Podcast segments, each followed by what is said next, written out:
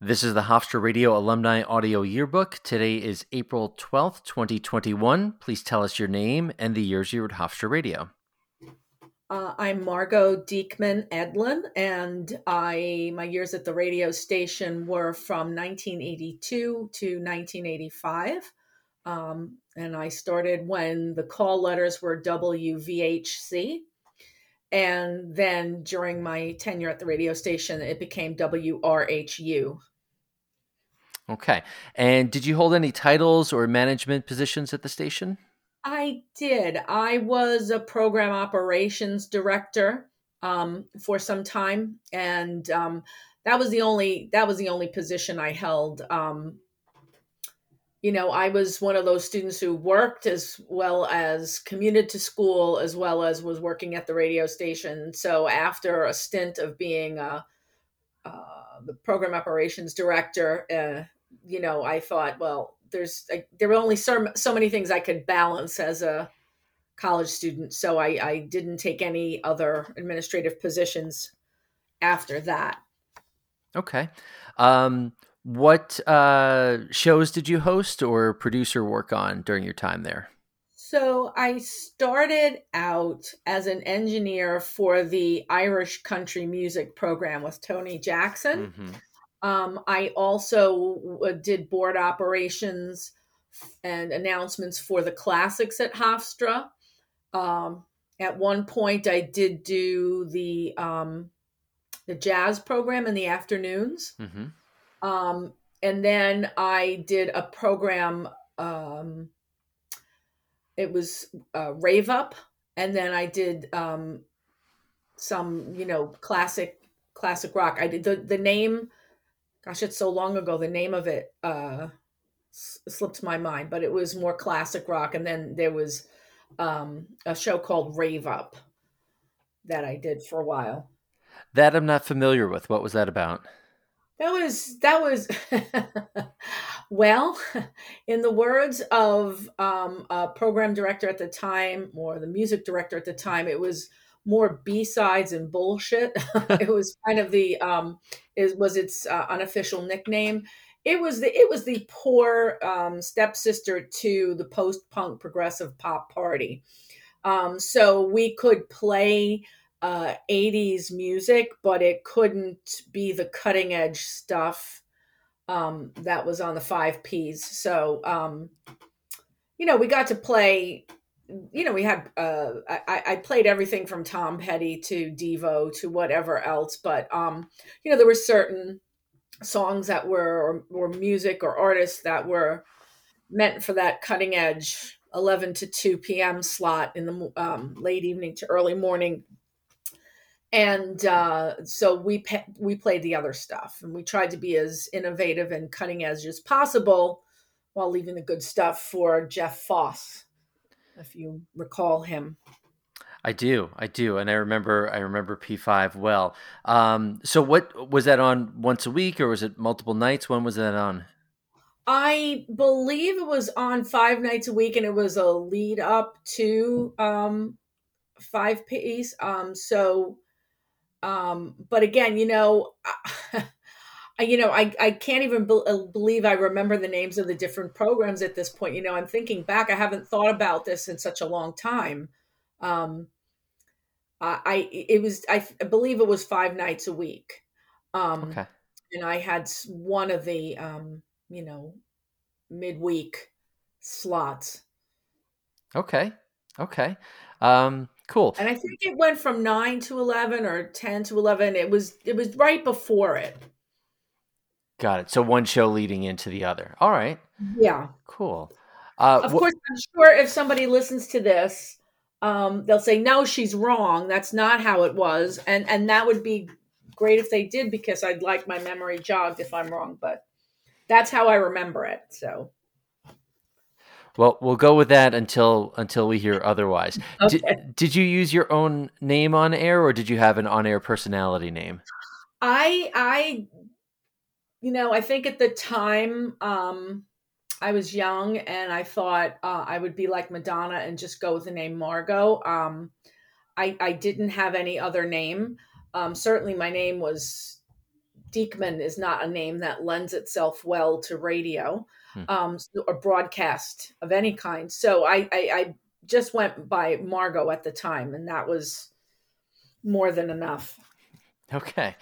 Um, so, what first brought you to Hofstra Radio? And if you could, can you recall or describe what the station was like when you first went there, maybe a first meeting or the first time you went to the office or the studio? Something that sticks out if you could, you know, give an idea of what the station looked like uh, as you began there.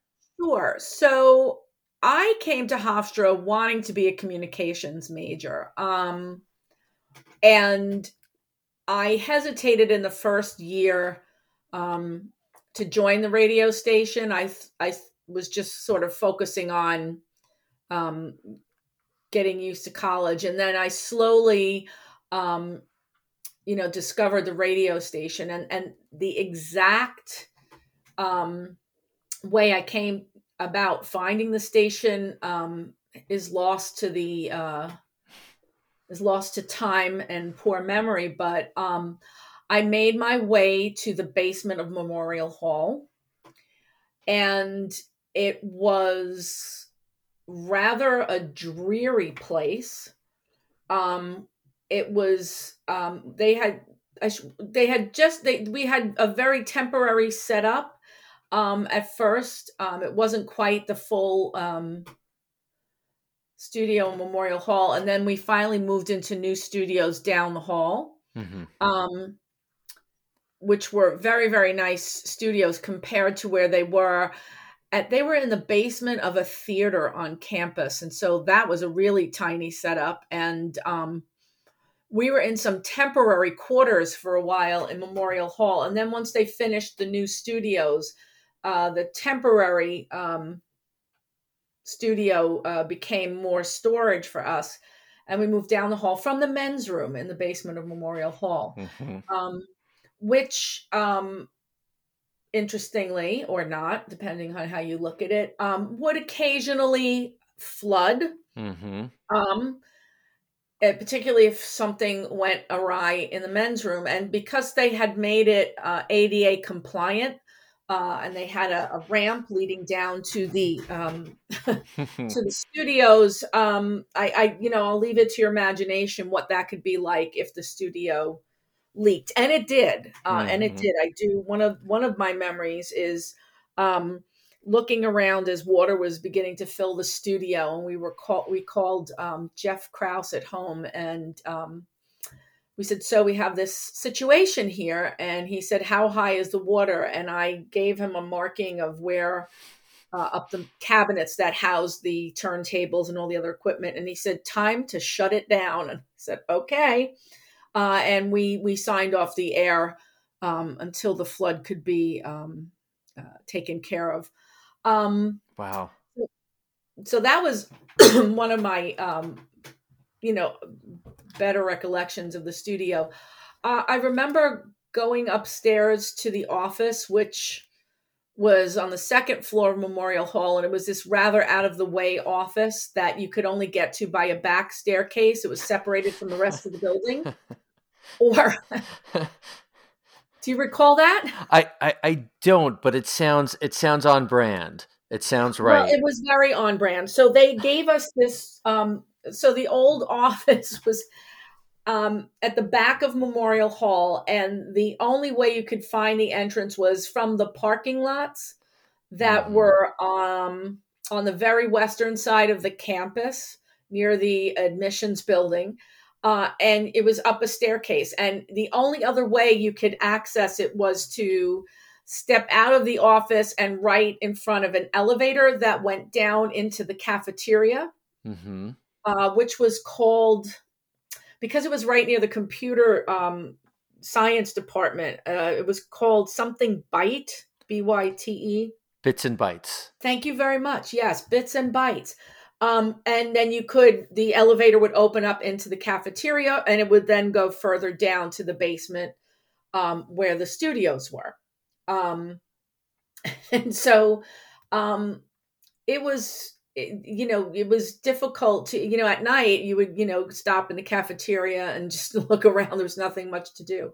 Um, but that's that, but the, it was the elevator or that, that staircase. Um, and those were the only ways you could get to the office. So um, I, I recall that. And I remember one of the things that stood out to me was that when people would visit the office and if they were to speak to Jeffrey Krause, who was um, former Hofstra student, one of the founders of the radio station, and the general manager for many, many years, um, they would stand in front of his desk where he had a bookshelf. Mm-hmm. And people would stand in front of the bookshelf, in front of his desk, and address him over the bookshelf. um, and I, I, you know, it, it never occurred to me that this is how people interacted with him until one day I stood up from my desk, walked to the side of his desk, leaned my arm on the bookshelf, and began speaking to him. And he said, "You're not standing behind the bookshelf." and I said, "Uh, no. Am I supposed to stand by the bookshelf?" And then walked around. And he said, "No, no, no. Come back." He said, You're the only person that's ever walked up to the side of my desk and spoken to me like a normal person. Um, and I remember thinking, Are you not a normal person? I, I, I just, I didn't know how to to respond to that. It just never occurred to me that there was this sort of barrier. Um, it was a shabby office. It really was with, uh, it looked like all the old metal office desks that had been discarded from elsewhere on campus. Mm-hmm were brought to the radio station, draws stuck. Um, we had a, a, a re- revolting sofa um, that had seen um, many, many adventures. Yeah. Uh, to put it politely. And, um, you know, so there were, and I, I do remember that sofa going out a window into a dumpster at some point. Um, so you know we had some very interesting memories of that but that was where uh, some of the life of the station took place. And then at some point i, I want to say after i graduated um, the offices moved and they were down and this may be more your time. Mm-hmm. in fact i think that's probably where we met. They had moved the offices down the hall from the the um, the studios. Um, on the opposite end of the hallway, if I'm remembering correctly. Or maybe that was the new building. See, I don't even remember being ever being in the new building. Yeah, um, the when I was there in the early '90s, the the office was in the basement, and I just interviewed someone, and I can't quite remember who it was, but they said the office was on the second floor, and I I was never aware of that and so there's been i've been trying to piece things together between moving from the little theater to memorial hall completely and now i have that piece about the second floor office. Yes, that was unknown so, to me so.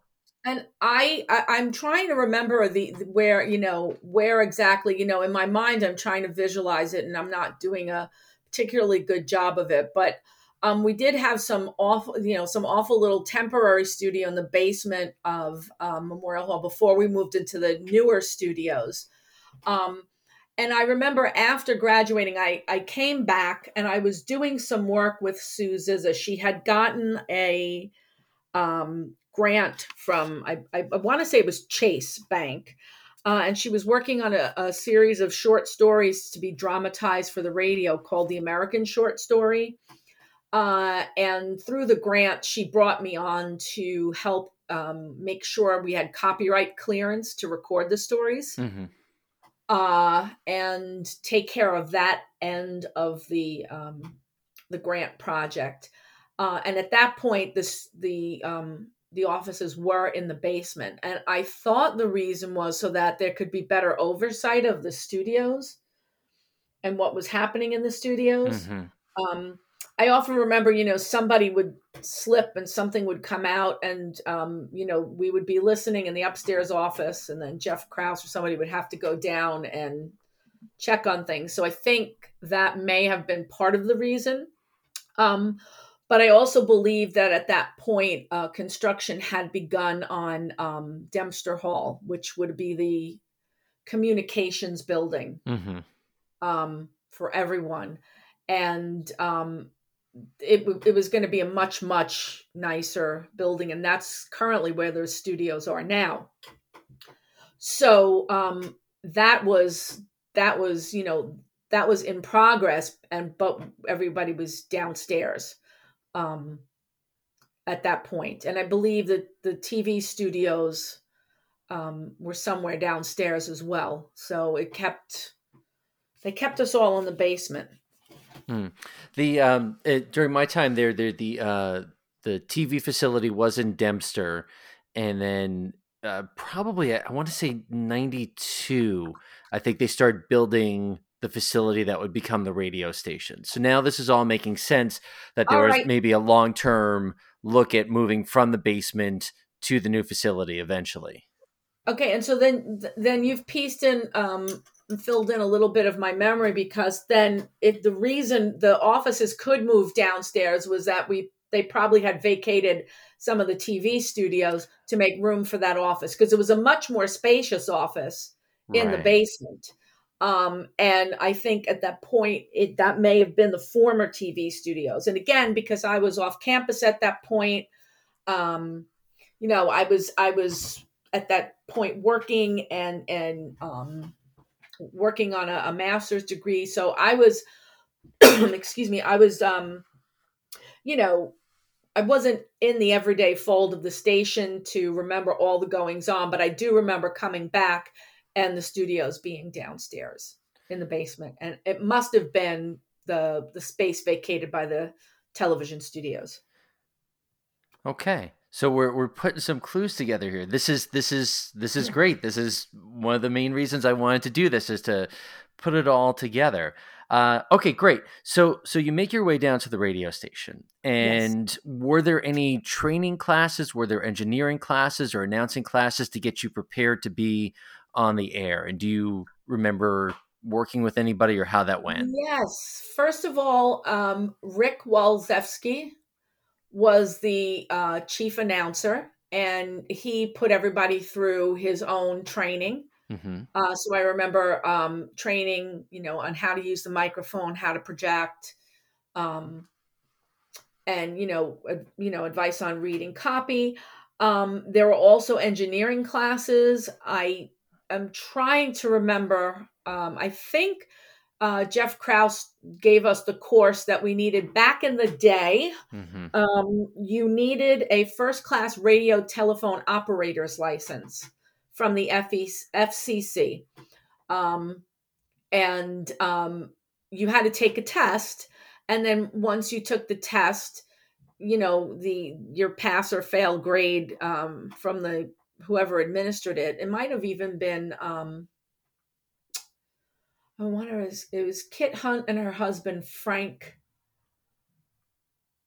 I can't remember Frank's last name, but he was the chief engineer of the station. So it, it he may have even given us the test, but then the, those test scores were sent off to the FEC, and eventually you got uh, a paper license um, in the mail and you had your first class radio telephone operator's license. Uh, at some point, they no longer required that. Um, but I, I still have my copy of it. Um, mm-hmm. and uh, so th- there were there were classes to teach you that. And then the the programming that you got assigned to um it, you started out there was very much a hierarchy of where you started out so you started out doing uh, board operations and um you know operating the board for other people right um and you know then you could move your way up so i started with uh, working with tony jackson uh, and doing that programming and then um and you know, newbies got the weekends or you know those the slots they didn't want. I, and I remember um, President Shuart, um, who um, was the president of the college at the time, thought it would be wonderful to have the classics at Hofstra. Mm-hmm. Uh, be a program and so every morning I, I, it was for about three hours it was the classic it was classical music and um then you you moved up that was like a, a promotion so to speak is that you you operated um and you played the classics and so it was very uh, subdued DJing. You know, there wasn't a lot that you had to announce. Um, so so that was the step up, and then from there it was it was um, the jazz. You know, you could do the jazz from three to six p.m. and then you you moved up to these other uh, other shows that you might have wanted to do with more popular music, um, or what was contemporary at you know at that point. So that was sort of the way you worked your way through the schedule and through levels of experience, and um, so I so I did those different stints. But the, I always um, for the longest time I kept Tony Jackson's program. Mm um, just because I was so very fond of him and he was so he and his wife were such great people and um, even just the callers that used to call in um, you know were were super um, people to talk to and um, there was one woman and I, I can't remember her last name. Eileen Comer I do remember her name. Eileen Comer she was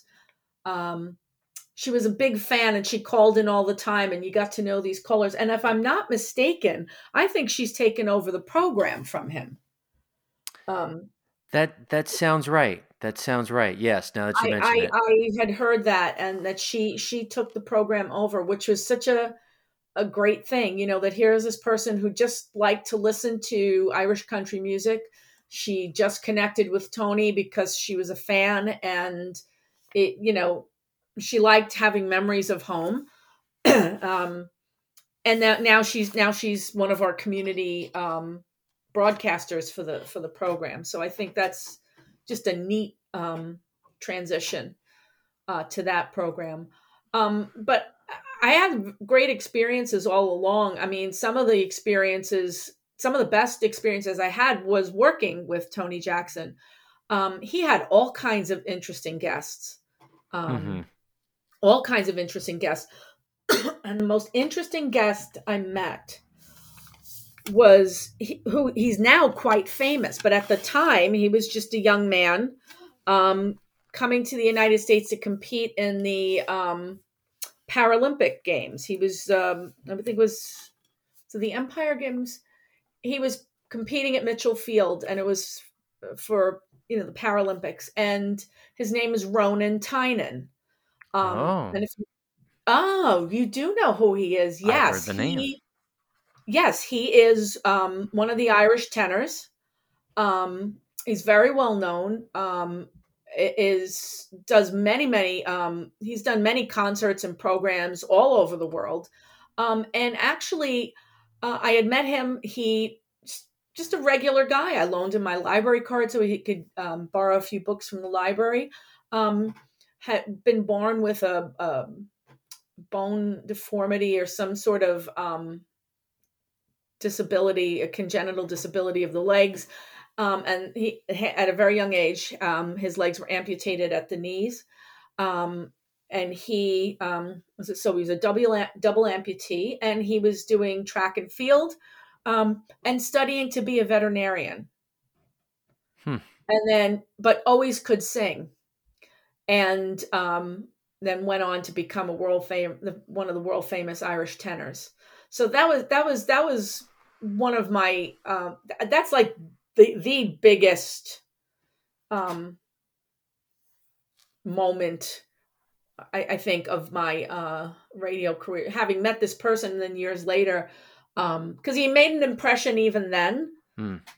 So to then see him uh, uh be famous now is was for me a, just a really great and memorable experience. Um, but we really had some interesting characters come through that station. Um, and uh, so I, I, I, think that was it was a good learning experience. It was a very good mm. learning experience, and and there were some very lasting friendships that were made as well. Sure, sure, absolutely. So, so you start off with the classics from Hofstra and mm-hmm. your engineering Tony show. Do you remember your first time on the air or behind the board? Do you remember what it was like being a new DJ? You know, it, it's. I imagine I was incredibly excited. Now it just feels that I've always done it, and it doesn't seem it, it just seems so run of the mill now. But I think I, I was very excited. I was also, um, and anybody who knows me would not believe this. I think I was very nervous and and and a little bit shy about it, hmm um, and not very good at ad libbing. Um, at that that point, I was, I guess, you know, being just a young teen. What was I, 19 years old when I started? So I was a little bit more self conscious um, then. But um, it was exciting and I, I, what was exciting about it is I, I got to be on the air people heard you and there were people who you know people used to tease you who listens to that station i mean who listens to 88.7 fm i mean who even heard of that uh, but there were people out there who did. There were people in the community who listened hmm and would call on a regular basis. Um, and so there may not have been many people out there but there there were people out there who listened. And so it was a good experience and it was a um it was an ego booster. Um and then it was it was good job training. I mean i think it's interesting as a as a an educator now uh, having to have spent the last year online in front of my laptop the way i'm doing right now talking to you um that that training prepared me for this. Hundred really percent. did. I mean, Yeah. uh, you know, people tell me, "Aren't you upset talking to um, little black boxes on the screen or little avatars? How do you do it? It's so odd just to talk to into nothing and just to talk into blank space." And I thought, "Yeah, I'm ready." Um, you know, that's that's really what you did in radio. So I think it really did. Um, you know, it just came so naturally to do that online that I think that the training at Hofstra really had a lot to do with it. That being said, there was, you know, there was you were never really alone in the studio. There was always somebody hanging out, coming to see you, popping by. hmm So it was a lively place, even even at eleven o'clock at night. Or you know, we would sometimes stay around on the Friday night or Saturday night and hang around with Jeff Foss just just to keep everybody company uh, in the studio. So there was always Right. something going on. Um, I was also, I think, the first real introduction to reggae music was from John Mike because they came on right after Tony um, Tony Jackson. So that was a that was an interesting experience to learn about reggae music. That's that's Um, that's quite a segue to go from Irish country to, to reggae right music. i mean it's a very un- but that's that was the great thing about college radio is that they um they had a whole community service aspect particularly on the weekends and so uh, you you you jumped around to from from all different genres. I mean, you went from um, uh, what was Basha's program? Is polka Polka. polka Yep. yeah. So she had the polka program and you had Irish country and you had reggae and you just you had all kinds of things. And again, you know, preparation for real life. I mean, I did a stint um, in New York City. I was an assistant to somebody who was a trustee of a radio station called WNWK.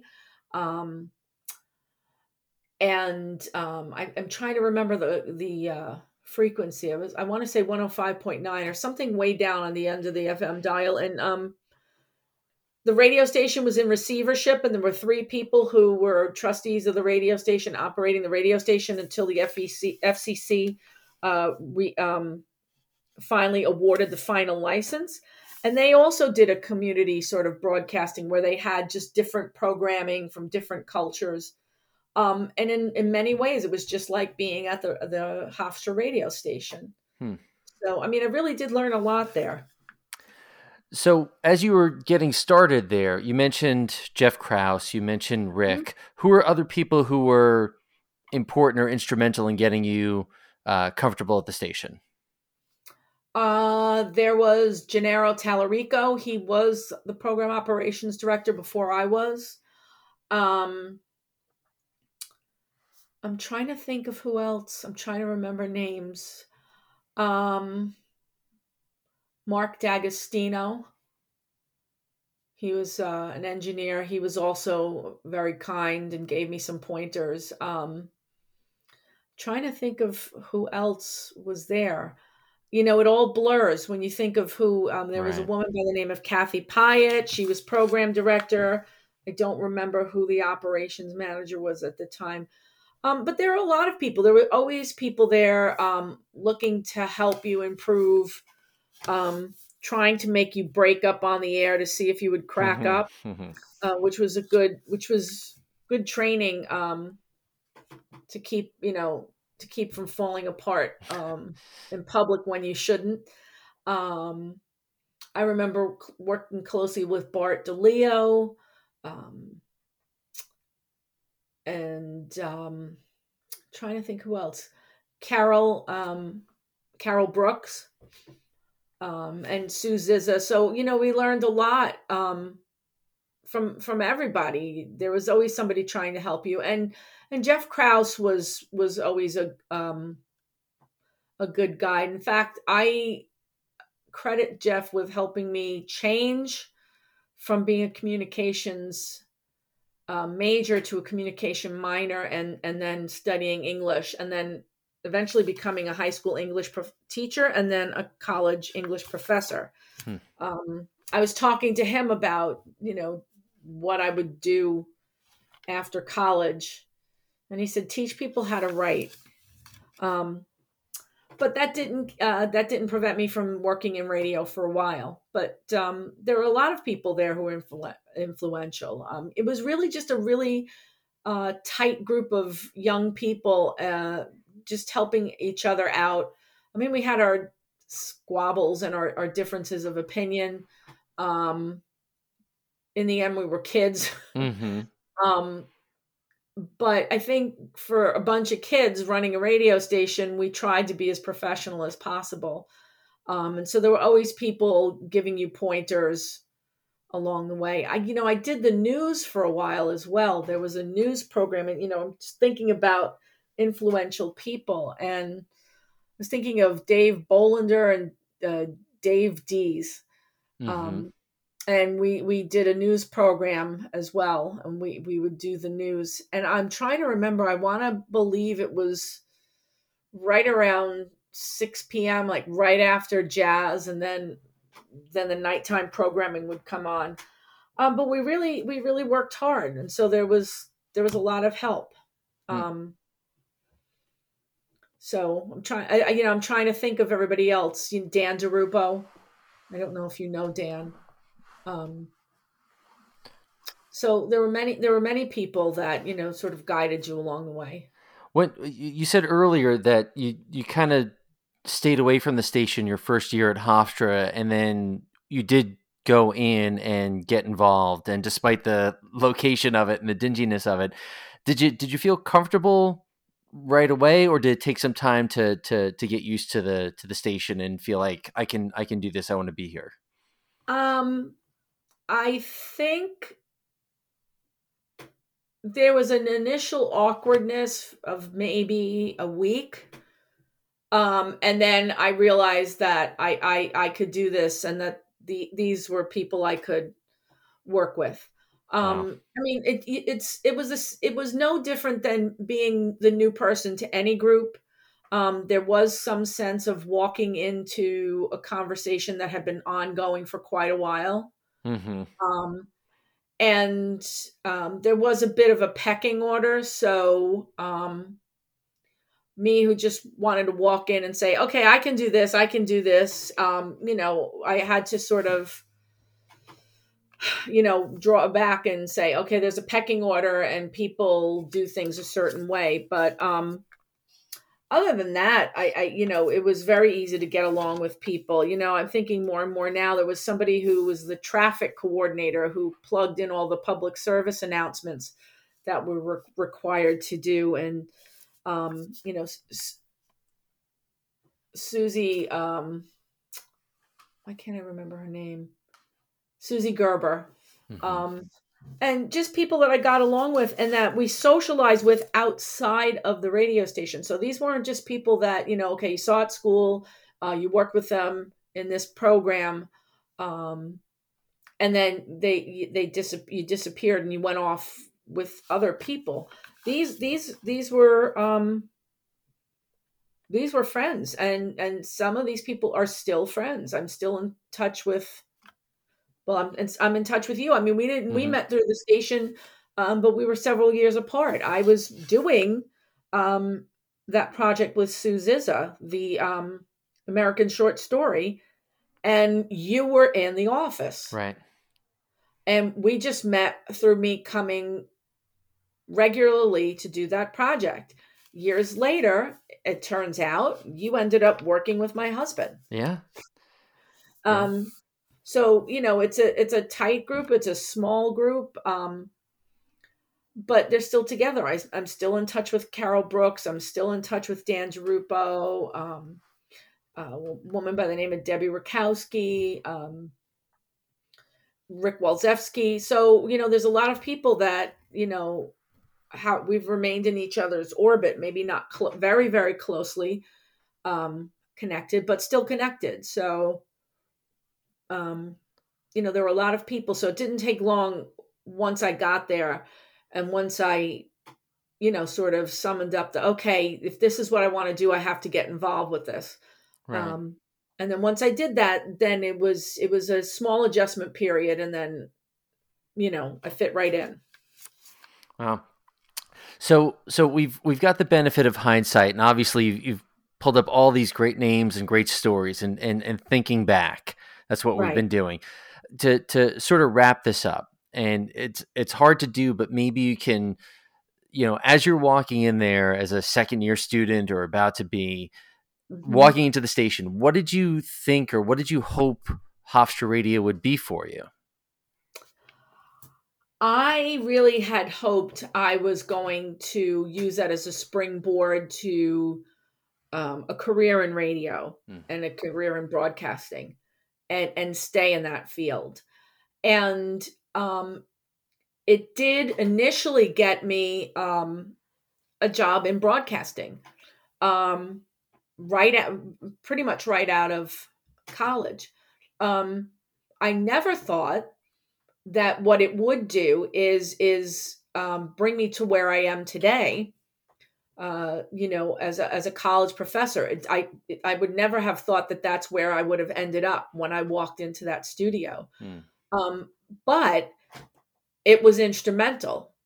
Um, so again, I, I I alluded to this earlier that you know um, being on the radio and sort of just talking into a microphone with nobody there uh, prepare me for this online learning. Um, I, you know, when I was really struggling with what I should do with a career and should I stay in radio or not, I went back to Hofstra and asked Jeff Kraus if he would give me a recommendation for grad school. Uh, and he sat down with me and he said, Well, what do you plan to do? And I said, I really don't know. And he said, Teach, teach people to write. You're better suited for that. Hmm. Um, wow. And he said, figure out why these kids can't write and don't want to write. You go do that. And and he wrote me the letter, and I I I did write from graduating with a master's degree at Adelphi. They gave me um they gave me a job teaching uh you know composition and that from there that's my career took off in in the education field but um you know, so I really thought I was going into radio permanently. And I did. I found a job uh, on air late at night, overnight at um, WBAZ in Southold, mm-hmm. which at the time was brand new to the air. I, I actually got to flip the switch that put them on the air for the very first time. Wow. Um, yeah it doesn't sound like a lot but it was it was a really it, to this day it, it's a really big moment. And um at the time they were at 101.7 on the fm dial and now i think they've changed ownership and they're um down they're still wbaz but they're down on the south shore. But um you know hofstra did that for me. I i left uh i graduated in may of 1985 and by july of 19 85 i had that position um, and, and and it's a tough business it's tough being um, on air overnight yeah. middle of the night um, you know and I wasn't sure if I could really do that long term. Um, and then I worked in the city for a while, and it was another WRHU alumnus who got me the, the position. You know, Rick Walzewski um, said he knew this person um, when his the, his man worked with his brother at um, Sports Phone. Yeah. Oh, yeah. You Sports Phone? Um, so he got me a job working as an assistant to this person, and so I worked at WNWK for a while. Uh, and and and it's a tough if it's a it's a tough business and um you know Jeff Krause was right I I wasn't entirely suited to it um and teaching was really the best for me and I you know I took some detours I worked at a scientific publishing company but um I was really good at, you know, editing manuscripts. And they said, well, how do you do them so quickly? But, you know, we were used to rip and read and writing. We were trained to write copy on the go on the fly, right? Right. Um, so those are all things that were preparatory that really, um, you know, helped me. Um, and every step I took in my career, I relied on something I learned, um, you know, at the radio station, having you know my communication classes. But i really didn't think that i would end up a professor but here i am and using the skills i still learned back then. Margot this was sincerely fantastic. Um, i loved hearing Thank these you. stories and um, i'm going to have more questions and i hope you have more stories and uh, let's talk again sometime I I I will have plenty more stories and um plenty more names uh, of people that might be interested in doing this. This was really fun. Uh, I'm really grateful that you asked me. I enjoyed doing it, and I am really, really excited to um, actually see the whole finished product, not just you know me and you talking, but to see how this turns out for um, the other alumni.